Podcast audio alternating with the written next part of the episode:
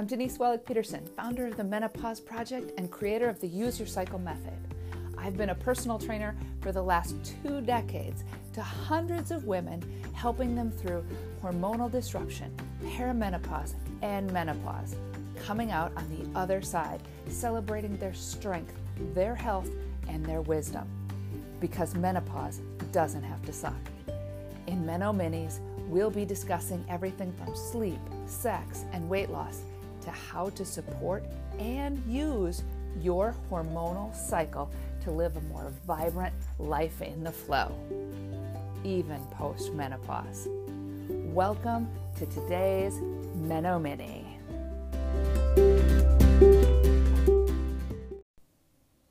Hey, Denise Wellick Peterson here. This season, I'm adding a second series to the podcast playlist called Use Your Cycle. Quick note even post menopause, you still have a cycle, so keep listening. In this Use Your Cycle series, I plan on teaching you about your hormone cycle, what is common but not normal, and what is normal, how your cycle changes throughout the month, and what those hormone shifts mean in other areas of your life fertility, friskiness, creativity, brain power, even weight loss and sleep.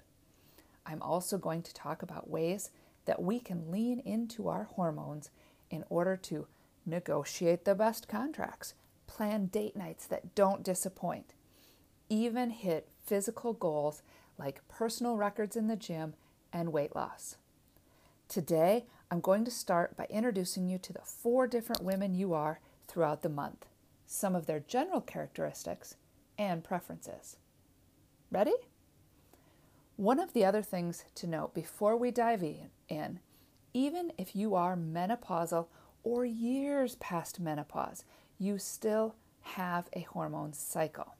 No period, but a hormone cycle. Think of it like this in your teens and in your 20s, your hormones were like high, high mountain peaks and deep, deep valleys.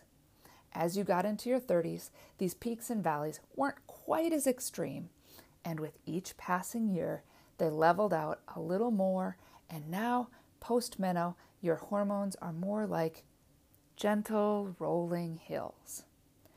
In order to use the cycle, we start by supporting the lead hormone of the week. We'll talk more about this as we go on. You just need to know that day one for you, well, you get to pick it. Unlike women who are still menstruating, their day one is the first day of their bleeding. So, how does this work? Hormones are impressionable. Think about a girl's college dorm. In August, someone is bleeding every single day.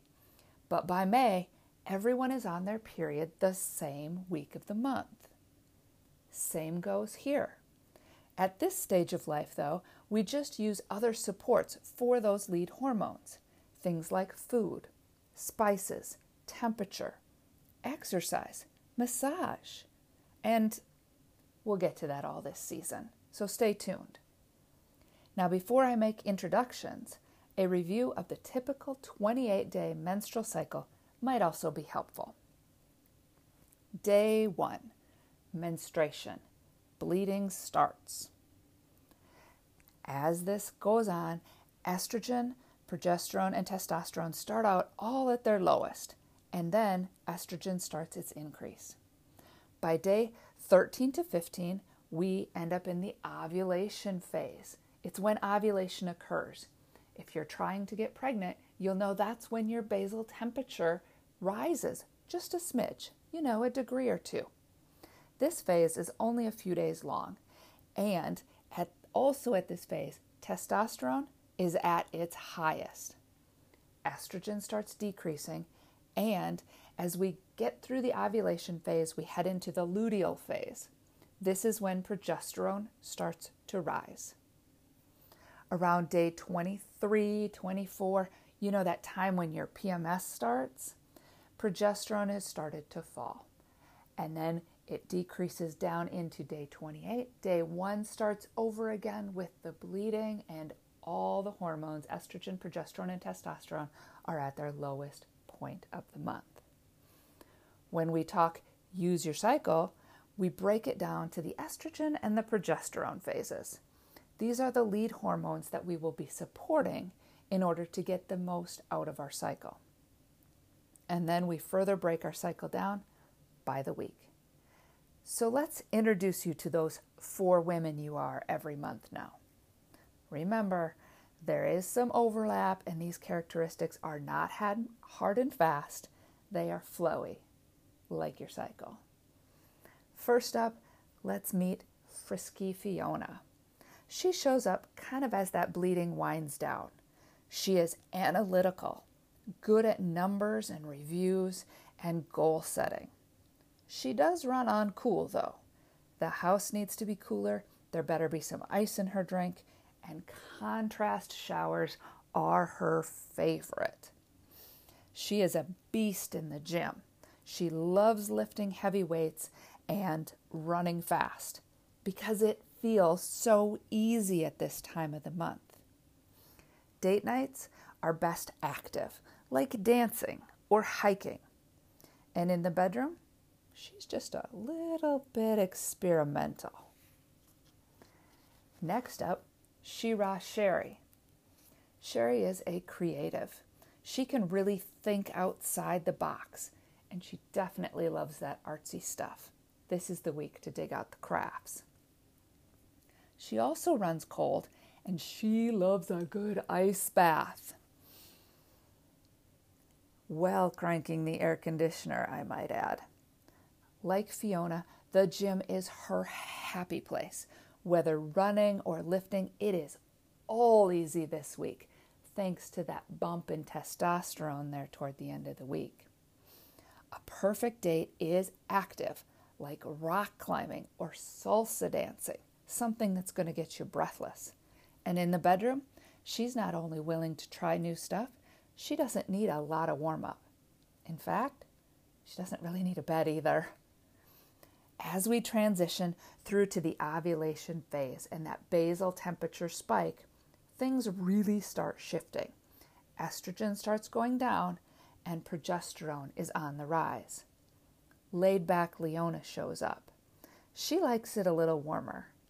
Warm house, warm drinks, nice warm sauna.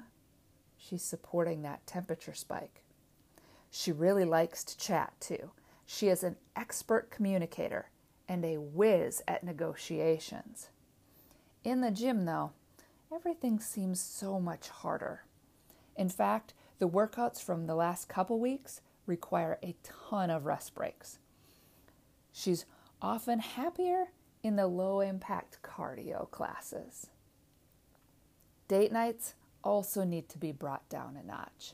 A hot cup of coffee or a nice glass of wine and a long fireside chat would make her happiest.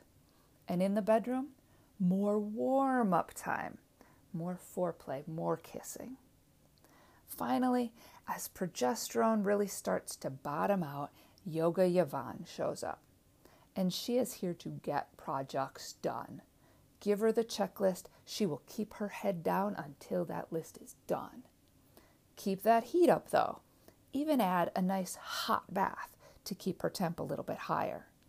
Gym time though, don't skip it, but yoga class or stretchy time, even foam rolling is preferred maybe, okay, maybe you could skip it for a massage. That will be far more effective than hitting the weights. Date nights are nice, but alone time is better. Might be the perfect time to send him out for a night with the guys. And in the bedroom, we want to think cuddle, cuddle, cuddle. And then menstruation happens again, and we're back to day one. Repeat, repeat, repeat. Now that you are tuned into the different strengths and characteristics of each woman of the month, you can start planning accordingly. Saving the taxes for Fiona, but wage negotiation for Leona. Sherry will tackle the active dates. Yeah, pun intended on that. And Yvonne, Yvonne, she'll enjoy reading time.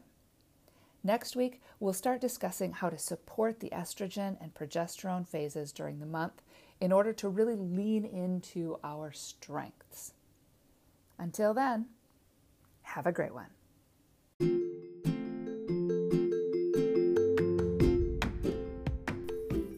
Hope you enjoyed today's podcast. Thanks for listening. It would mean a ton to me if you left a review or passed this podcast on to your best gal pals. And hit subscribe so you don't miss a single episode. If you have any questions, be sure you join the Menopause Project on Facebook. Until next time.